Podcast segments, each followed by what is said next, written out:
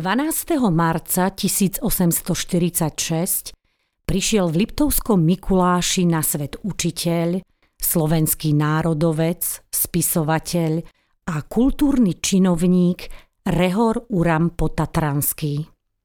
Patril k tým, ktorí podporovali muzejné aktivity v rodnom meste a okolí, mal zásluhy pri vzniku Liptovskej zbierky, na ktorej základe bolo vybudované naše múzeum a len pre zaujímavosť bol krstným otcom Jána Volka Starohorského, prvého správcu zbierok. Rehor Uram Potatranský na svojich prechádzkach po Liptove zaznamenal aj niekoľko povestí. Jednu z nich pod názvom Dračica ktorú prvýkrát uverejnil v slovenských pohľadoch v roku 1889, vám priblížime v dnešnom podcaste. Pre podcastové vysielanie túto povesť upravila Iveta Chomová. Od mikrofónu zdraví a príjemné počúvanie želá Želmíra Rybková.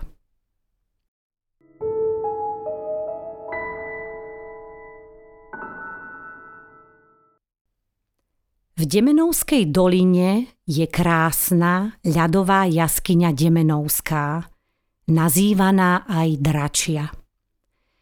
Hore vyššie v doline nad samým vyvieraním leží jazierko, ktoré je pol roka naplnené vodou a pol roka úplne suché.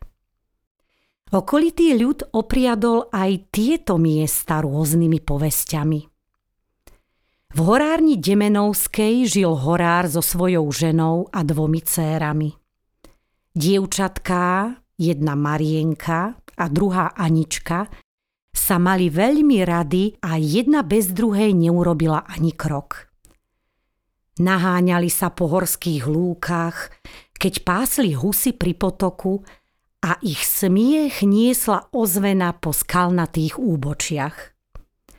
Zbierali maliny, i čučorietky, hrabali sená, bielili plátno na horúcom slnku a vyrastali do krásy.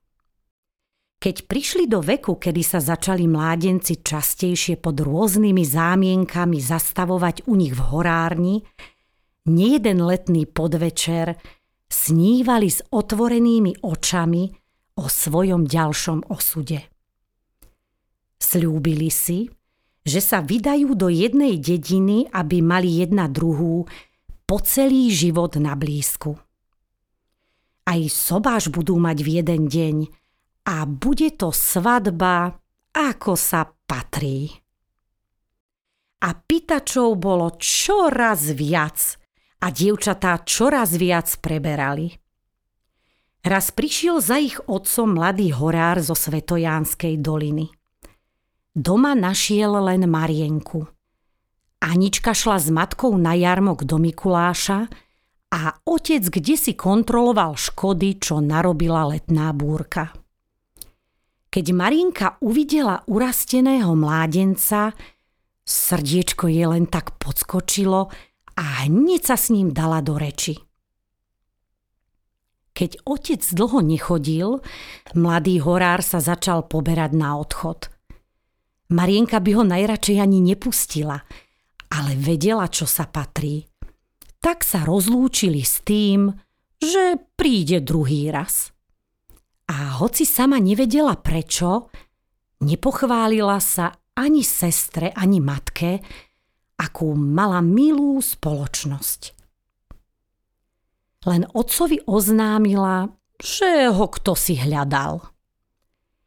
Po krátkom čase zastavil sa u nich znovu. Obaja horári sa zvítali a otec pozval Martina, lebo tak sa predstavil, do prednej izby, aby prejednali isté záležitosti. Aničke zakričal, nech prinesie hostovi niečo na občerstvenie. Keď Martin uvidel pohľadné dievča, nevedel z neho spustiť oči. Ako ich Anička obsluhovala, vždy postávala pri ňom trochu dlhšie, aby mu doliala víno či vodu. Obaja naraz cítili, ako by ich srdcia pohladil Vánok hodvábnou šatkou. Pri odchode mu nedalo a len tak na poli žartom, na poli vážne sa spýtal horára. Koľkože máte takýchto krásavíc na vydaj? Čo raz prídem, to krajšiu vidím. Ten sa zasmial a odpovedal. Len tieto dve holubičky máme. A veru nadchádza chvíľa, kedy vyletia z hniezda a založia si svoje vlastné rodiny. Martin sa rozlúčil a celou cestou domov mu neschádzala Anička z mysle. A Anička? Tá hneď celá rozradostená bežala za sestrou, aby jej vyrozprávala, aký driečný horár býva vo Svetojánskej horárni. Marienka však na jej veľké prekvapenie len odvrkla, že sa mala spýtať, či už niekoho nemá a až potom ho takto ospevovať. Od toho dňa sestry ako si menej spolu chodili a menej žartovali. Anička nepoznala pravú príčinu sestrinej zatrpknutosti. Nevedela, že aj tá sa do mladého horára zalúbila na prvý pohľad. Mariena sa od tej chvíle začala s Hankou porovnávať. Zrazu sa jej zdalo, že Hanka má krajšie vlasy zapletené, aj líca má červenšie, aj krajšie spieva, aj robota jej ide rýchlejšie od ruky.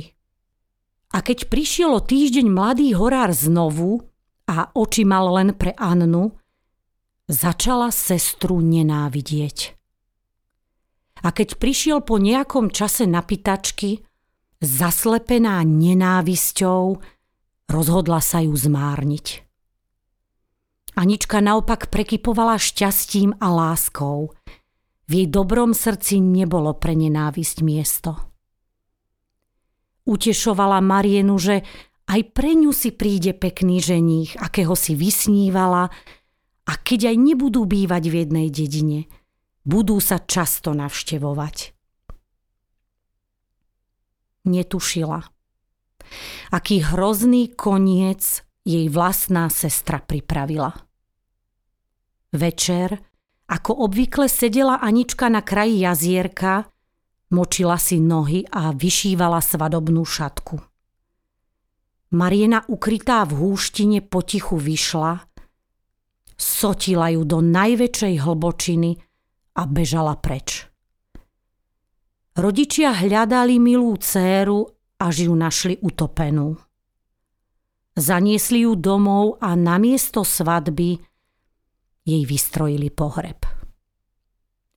Všetci si mysleli, že sa utopila nešťastnou náhodou. Zarmútený Martin opustil svoju horáreň a pobral sa kde si do sveta.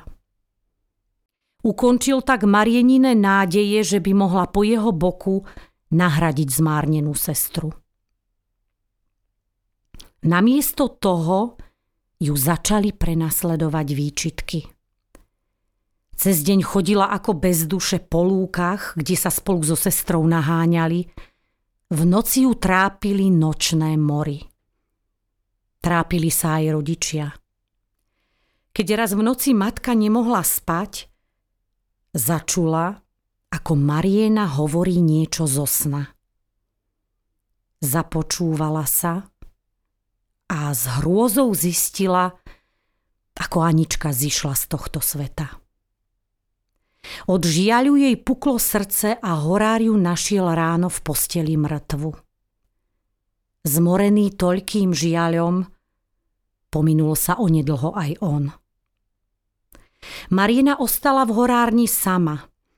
Jej prebudené svedomie začalo ju súdiť. Vonku kryžovali blesky a burácali hromy. Sprašťali drevené trámy, hodiny zastali. V komíne zahvyžďal vietor. Prestrašená Mariena skríkla.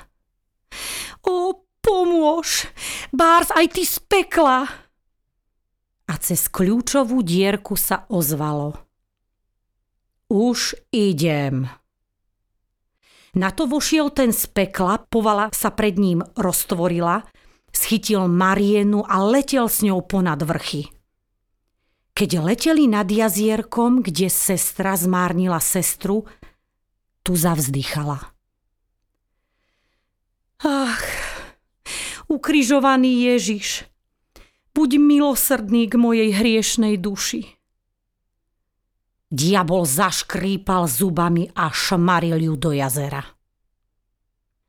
Od tých čias zjavuje sa tam na pol roka a plače až slzami naplní jazierko. Druhý polorok zmenená na dračicu trpí za svoj hriešný skutok vo väčšnej tme podzemia Demenovskej doliny. Preto nikdy nedovoľme, aby naše činy viedla závisť a nenávisť.